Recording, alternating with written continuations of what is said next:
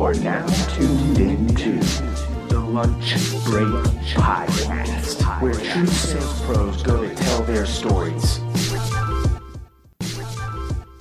This is episode 39 of the Lunch Break podcast where true sales pros go to tell their stories. My name is James Bodden, and today's guest brings absolute fire, value, actionable advice based on his experience, and his experience is vast.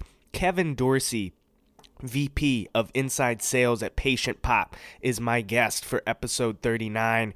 And just like everything else that Kevin does when he shows up and he has a conversation about sales, boy, does he keep it real. Boy, does he speak from experience. And he really does provide some really great advice for folks looking to level up their career and, and things that you could do this weekend that would literally help you make that next step. So, really excited about the episode. If you can't listen to the entire thing, as always, I had Kevin Dorsey provide a snack break sales tip for us. So, listen in. Go interview 20 customers and ask them these questions What does our product do for you? Why did you buy? What problem were you hoping to solve? What were you afraid of before buying? What's changed the most since you've bought, and what's your favorite part of our product. Go interview 20 customers and get those answers because what you just did is you built your script. You just built your value prop. You found out how they describe your product. You found out what the unsaid objections are. And you found out like a good one liner of like what's changed. Go interview 20 customers and ask those questions. We'll change your emails, your voicemails, your scripting, everything. I love it. And and it's something that if you know people are out there complaining about their scripts and that's the reason that the calls are going bad. Well there you have it. Now you have a way to go write a better one. Do it. Salespeople never talk to customers. They always talk to prospects. Go talk to customers. They're right there. They are right there. They will tell you these things right? 20 of them minimum minimum. Go and do that. Super actionable sales tip from kevin. This is what the entire episode is like. So I feel silly continuing to say words and delaying starting this episode any further. So here we go. Episode 39 with Kevin Dorsey.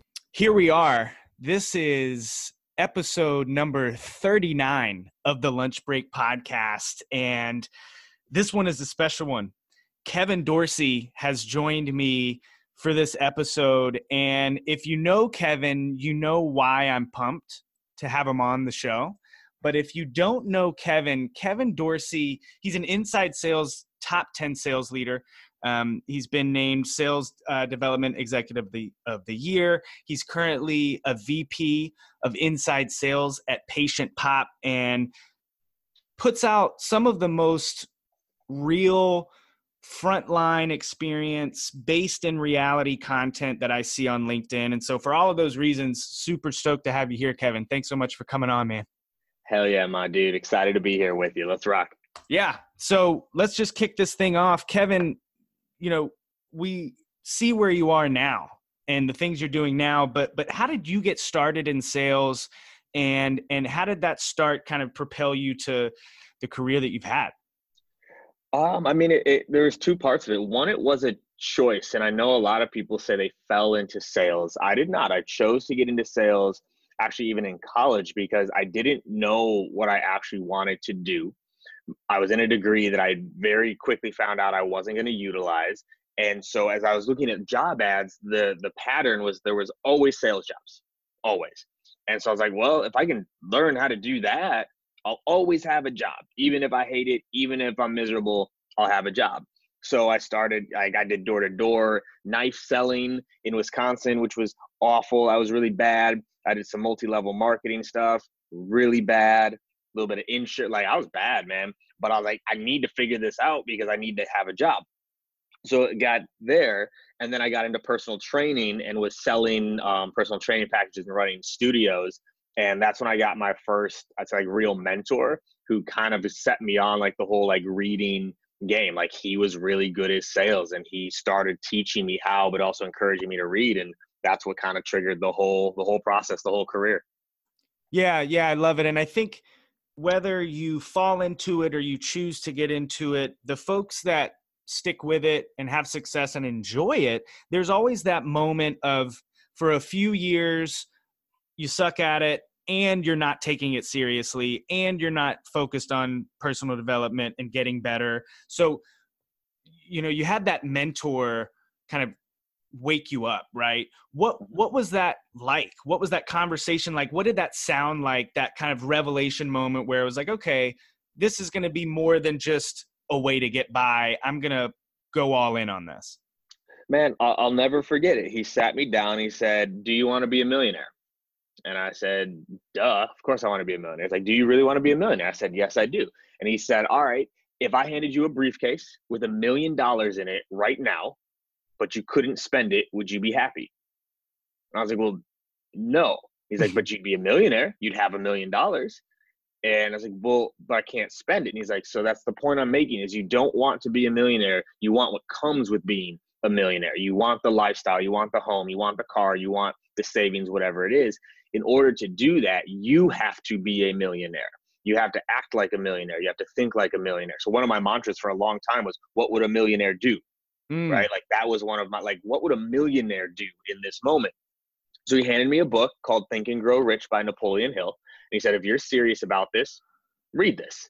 Read it and come back to me. And I wasn't much of a reader. Like the reader I am now, like in high school and college, that wasn't me. That wasn't like who who I was.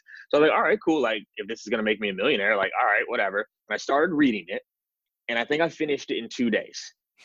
And it, it blew my mind because at that point in my life, I was definitely still in the mindset that like everything happened to me, you know, mm-hmm. like that I didn't control my world, that I didn't control my destiny. That triggered it. I was like, wow, like it is on me. If I'm better, things get better. If I set my goals, right? So I set my goals, I wrote them down, I visualized them every day.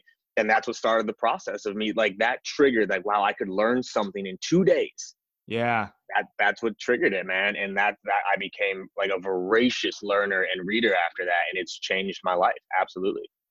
Yeah, I think that's so interesting. I, I had a mentor tell me something kind of similar to that. Uh, for a long time, I every year I would write down uh, goals surrounding income.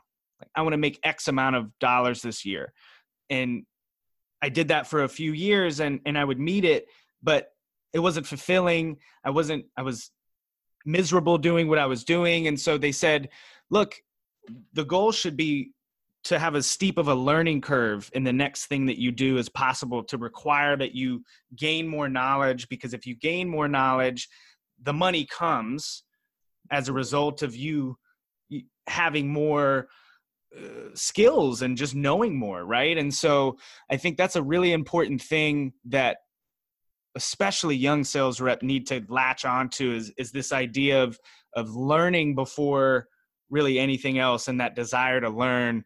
Um, and and so you know you you had that kind of revelation and then uh, you know once you made that switch talk to us about your your transition into leadership right? Because it's one thing to get your shit together you know individually right? And kind of go through that transformation and become kind of a, a, a fuller, better version of yourself as an individual contributor.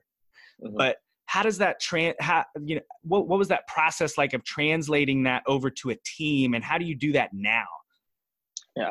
So, well, man, how I do it now compared to how I did it 15, 16 years ago is very different. I've learned yeah. a lot. Um, I mean, I've been managing people since college, and that's something I don't think a lot of people know uh, about me is I I was managing personal trainers in, in college. Yeah. Right when I moved out to LA, I was running small a small business. Like I wasn't just a personal trainer. I ran to one studio, grew it to maximum capacity, opened another one, was managing ten to twelve trainers, doing all this stuff. Like I've been managing for a while, and I think part of that is just how I grew up. Like grew up in a, a broken home, single mom. I was responsible for raising my my brother. Um, I was the captain of almost every sports team I was on, so it's kind of just been who who I've how how I work. And it's one thing like I joke about it with people, but if I could change one thing about me, it'd probably be that I would be more selfish, right? Like. I like if I could if I could just focus on myself, I'd be an individual contributor tomorrow, just as much money, if not more, Yeah, Just- probably more. yeah. I would I'd make more money with not as much stress and not as much work and not as much hours. I love selling. I love it. It's a I miss it. But when I wake up, I do. I think about other people. I know if I went to an IC role today, I'd be looking at my left and looking at my right, like, oh, I could help that person. Mm-hmm. Oh, I could go make that better over there. Mhm. And that's part of it. And and I think one of the biggest shifts I made was one understanding everyone is not me. And that was one of the mistakes I made very early on as a leader was one treating everyone the way I would want to be treated, but also assuming people thought the way that I thought or that well I can do it, why can't you? And that was a big gap for a while. Like and I've slowly learned like obviously that's not the case. People do learn differently. People do have different thoughts and desires, but also too like no one's probably going to think the way that I think. That's why I'm who I am. Yeah. And that was a big a big shift. And so now it is way more focused on like what are some of the you know underlying things that affect all people. Most of my studying, most of my reading is on people. It's not salespeople. There's no such thing as a fucking salesperson. Sorry if I'm not allowed to cuss on this. No, Well- I mark these as explicit.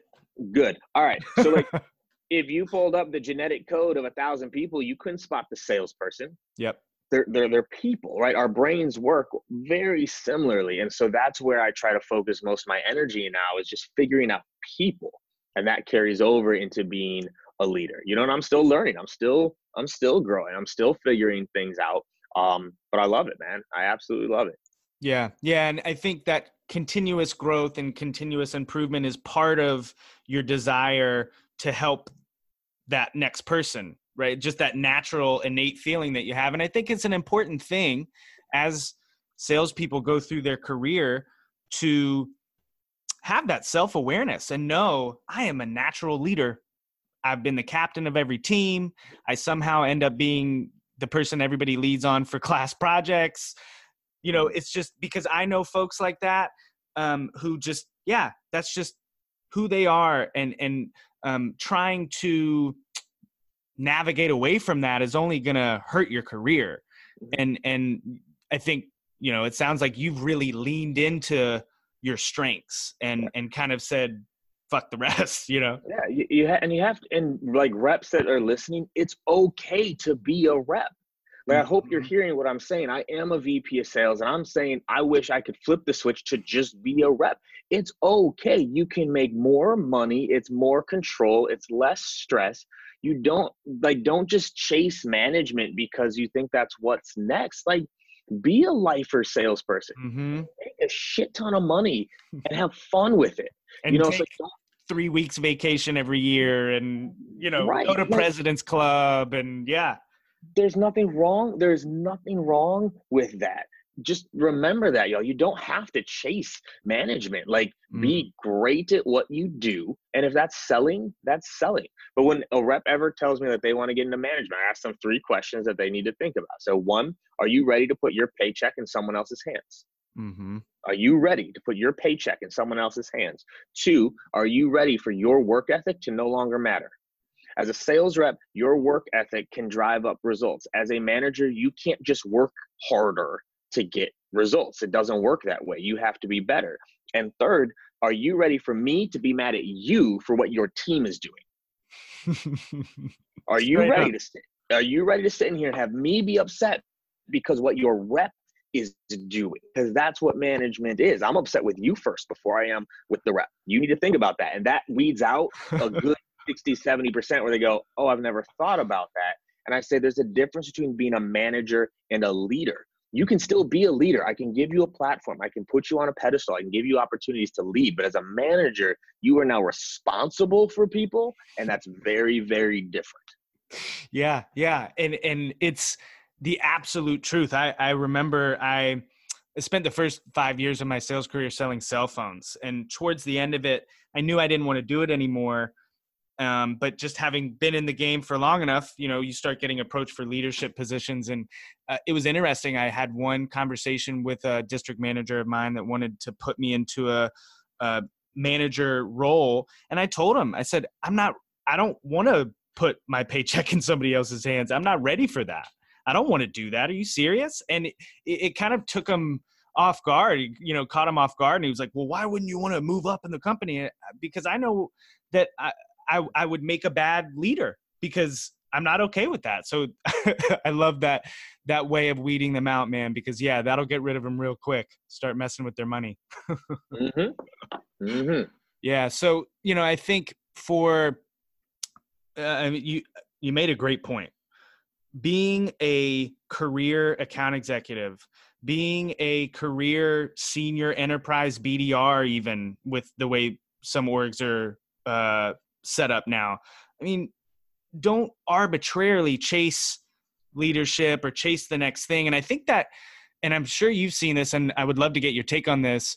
What what how do you compensate for that arbitrary motivation, like an SDR that just automatically wants to be an AE because they think that that's what needs to happen, or an AE that automatically wants to be a manager? How do you tamper that down and and, and kind of make sure so you you you ask those questions for the managers is is that the same kind of thing that you do when somebody wants to transition into a new role after 2 months um, yeah, I mean, part of it I think is setting pretty clear expectations up front of what it's going to take to do it. And we have it pretty well outlined of what you have to achieve to get that next role. I don't care if you want it. I can give a fuck. Are you ready? And have you done what it takes to earn that role? Mm-hmm. That's the first step. Is like, have you earned it? I don't care if you want it. I want a Ferrari. I haven't earned it. Actually, I don't want a Ferrari, but point, yeah, you know, I, I want it. I haven't earned it yet. You have to earn it. That's the first step. The next is like making sure that they are prepared. And that's something that I know we do a little bit differently here and matters a lot to me is we have an SDR to AE training plan. Mm. Like you earn the right to be promoted. You don't earn the role. I'm going to say that again. You earned the right to be promoted, but you didn't earn the role. You still have zero experience as a closer. Mm-hmm. Now, I wouldn't hire someone from the outside with zero closing experience. Why should I move you up? So what happens here is you earn your promotion, but then you go into a boot camp. Mm. You go into a closing boot camp and you have to pass that boot camp. If you don't pass it, you don't get the role. You get to go through it again. And if you don't pass twice, the role's not for you right? But like, but we train you, right? Like you're role playing every day. You're getting tribal knowledge. You're shadowing. Like you're trained for 30 days while still setting appointments for other people. And then you have to pass the final demo certification. So I don't mind people wanting what's next, but they need to get ready for what's next. If you want to be a manager, start reading management books now. If you want to be a closer, start reading closing books now, but that's only if you're already performing as an SDR mm-hmm. you're not hitting your quota consistently as an SDR, maybe you should be good at that first. If you're not consistently hitting your quota as an AE, maybe get good at that first. Just throwing it out there. You don't have to be the top performer, but you got to be good. Yeah. Be good at your job. Like generally speaking, the top performers aren't always the best managers. I was a top performer. I wasn't the best manager when I first started at it because I had the same mindset. I was a top performer. This is what I did, so you should do what I do. yeah, the classic. Right, right? like always happens. Yeah. Like, this very rarely, like my managers now, like my reps know this. Very rarely we hear like this is what worked for me. I hardly ever say that because it doesn't fucking matter what worked for me. Yeah, I am me. You are you. We're not the same. But I try to teach things that I believe work for most. What I believe work for the majority what's easier for most to pull off, right? Mm-hmm. So you can chase it, but like when I was a rep, I was reading management books. When I became a director, I was reaching out to five VPs a week for a year and a half straight asking for advice and mentorship because I wanted to be a VP. That was before I was a VP. Like yeah. the subject line to my outreach was first time VP. I was asking for help. That's how I got some of my early mentors as well. That was before I was a VP. Mm. I was asking for help. So like y'all got to prepare for that next role while you're in your role, but you got to be good at your role. You do need to be good at what you're doing right now. Yeah. Yeah, I think it's layered, right? Kind of get good at what you're required to do. Mm-hmm. And then, you know, and I I love this that you brought this up because I obviously it's phenomenal that you guys have this built in over at Patient Pop, but I think a lot of reps are like, well, my company isn't going to do that. Well, you do that yourself. Right. Right. You are taking from, you know, seven to nine at night to DM people who are doing what you want to do and, and, you know, committing to them that you're going to you know offer some sort of value back to them and just playing that whole game of uh, setting up your own damn boot camp while you're killing it at your current job yeah i love that man I mean, I just posted about this, man. Like most sales reps played some sort of sport or some they had some sort of hobby in high school, whether it was music, art, dance, whatever. And they were dedicating two to three hours a day yeah. for four years in high school for whatever that was. And now they get into their careers and they don't dedicate any hours per day at getting better at it. Like, real quick, y'all, if you're listening, where's that Letterman's jacket right now? Where's that blue ribbon that you won? Fuck, y'all. Like, you have a career now that can pay you multiple six figures per year, multiple six figures per year. And yet, you go, if you go on Amazon right now and look at the top reviewed sales book, what's what's a sales book that everyone knows about? Like, what's one of the most popular sales books? What pops to mind? Oh, well, for me, it's How to Win Friends and Influence People. Okay, so that's actually that one. I don't even like that one. I know it's gonna fire people up. I've read that one four times. I don't get it. I do not understand. Like, yeah, be interested. Say people's names. Cool, great. I don't. Sorry, Carnegie, love you, but that one didn't land for me. Like, if you look at like, but even that one, I think if you look at it, I think that book has roughly over a thousand reviews on Amazon. Mm-hmm. Challenger sale about five hundred. Spin selling low three hundreds these books have been out for decades. People aren't reading. People aren't doing these things. Yet you look up the top rated TV wall mount on Amazon has like 30,000 reviews. It's a wall, it's a wall mount, right? So like, like you guys, if man, I was actually just talking about this with someone yesterday. Like how badly, how badly I wish I could like give what I've learned and like if everyone read what I was reading, like there's so many times like I read something like fuck, like everyone needs to know this. Everyone needs to hear this. Like why why am I reading more sales books than my sales team? Mm-hmm. Why am I reading more psychology book? Why am I reading more management books than my managers? Like I just I wish and I don't know where I know where it came from from me, and I just wish I could find a way to get other people to want that knowledge as much to as tap into I that. do. Oh yeah. Yeah, yeah, it's kind of a powerful thing um, when when you turn that corner and you realize, you know, I had this revelation like four years ago where I rediscovered the library, and I was like, oh my god, there's this place right down the street from my house that's free to go to where I can just go learn a bunch of shit about anything I want to learn about, mm-hmm. and you. Uh, so uh, you know we live in a world where you can do everything but sit down and read a book. But that point you made, and I love that post that you made the other day about it. you're you're making just as much as a practice squad NFL player. Yes. That are and they're going out there practicing, you know, six, seven hours a day, and they don't even dress on game day. You get you are are are starting. Mm-hmm. And Every day. you're not even putting in the time and and that's now that's now right now right now what happens three years from now mm.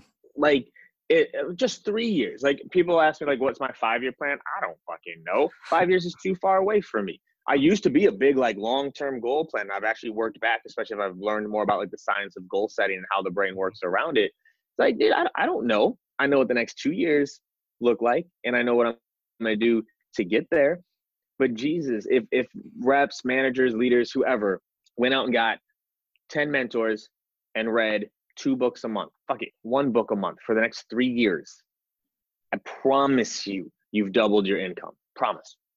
Yep. I guarantee it. Like, and it, I just, I wish people understood that. I really do. It's one, it's one of my most frustrating, like, internal battles is like, I, and I, but I've also made this mistake too. Like, oh, here, here's a book. Here, oh, you, you, oh, here's a book, right? Because that's one of the ways that I learn. Like, oh, people like, oh, thanks, KD.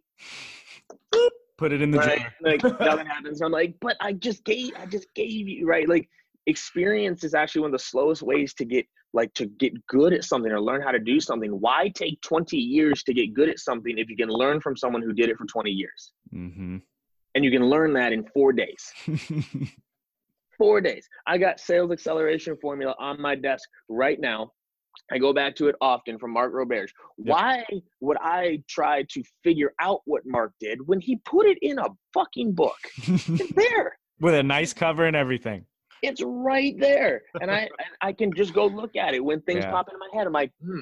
yeah. What would he have done here? Oh wait, he put it in paper. I know what he would have done here, and I can go reference it. Yeah. So that's that's it, man. Like I'm sorry if I go on on a rant. No, there. this is this is exactly why I was so fired up to have you on, man, because you're you're practical in the way that you look at things because you've studied people long enough to know you can't just say be great, go be great. You know, like you're Yeah. never, you know, it's never fluffy motivational shit. It's always like, you know, you should read books. This is why. This is how it's helped me.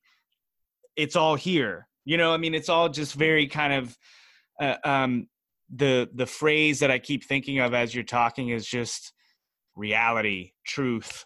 you know, just it's it's um uh, and and lots of people need that wake up call. They need to kind of snap themselves into go from wanting something to earning it and putting in the work and the time. And some people never will and they'll figure it out eventually that uh, they should have you know gotten their shit together 20 years ago. But for the few that are listening that are going to hear your words i think you've done them a great favor man. Um, and i feel a little silly asking this because i feel like this whole episode's been one giant actionable piece of advice. Um, but for the folks that are going to be listening that maybe not uh, are able to listen to the whole thing right away i'm going to include a little short sales tip for them. So uh, kevin what is a actionable sales tip that somebody can use after they get done listening to the episode here? Go interview 20 customers and ask them these questions. What does our product do for you? Why did you buy? What problem were you hoping to solve? What were you afraid of before buying? What's changed the most since you've bought? And what's your favorite part of our product? Go interview 20 customers and get those answers because what you just did is you built your script. You just built your value prop. You found out how they describe your product. You found out what the unsaid objections are. And you found out like a good one liner of like what's changed. Go interview 20 customers and ask those questions. Will change your emails, your voicemails, your scripting, everything.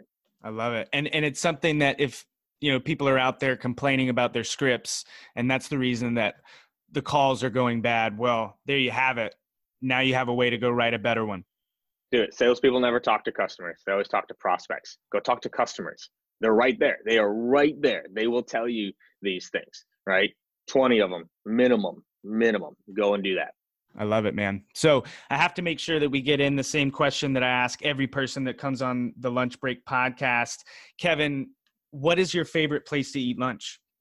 Stout Burger, baby. Stout Burger here in Santa Monica. It's two blocks away. I'm a, I'm a regular there at this point. I'm waiting for my little plaque on the bar, right? Sean, Sean's my bartender. Caleb's the owner. Tony's one of like the owners there. Those are my, my dudes. I get an impossible burger six weeker or an impossible cheeseburger, maybe some sweet potato fries. And if I'm feeling like having a good time, maybe I get an IPA as well. Cause I'm an adult. I can do that. I don't care. So there we go. I love it. I love it, man. Well, Kevin, look, uh, super grateful that you came on the show. I think you really kind of broke it down in, in some ways that some people probably needed to hear today. So really appreciate it. If folks didn't know about you before this episode, now they know about you. How can they find you and keep in touch with you uh, from here on out? Uh, just find me on on LinkedIn. Um, I don't have Twitter, Instagram, or Snap or any any of that. Like, find me on LinkedIn. I do my best to respond to messages and and comments when I can. So reach out if you need help. I'm happy to be a resource, and I appreciate everyone's time today. Awesome. Well, with that, I am going to wrap up episode 39 of the Lunch Break podcast. Speak to you guys soon.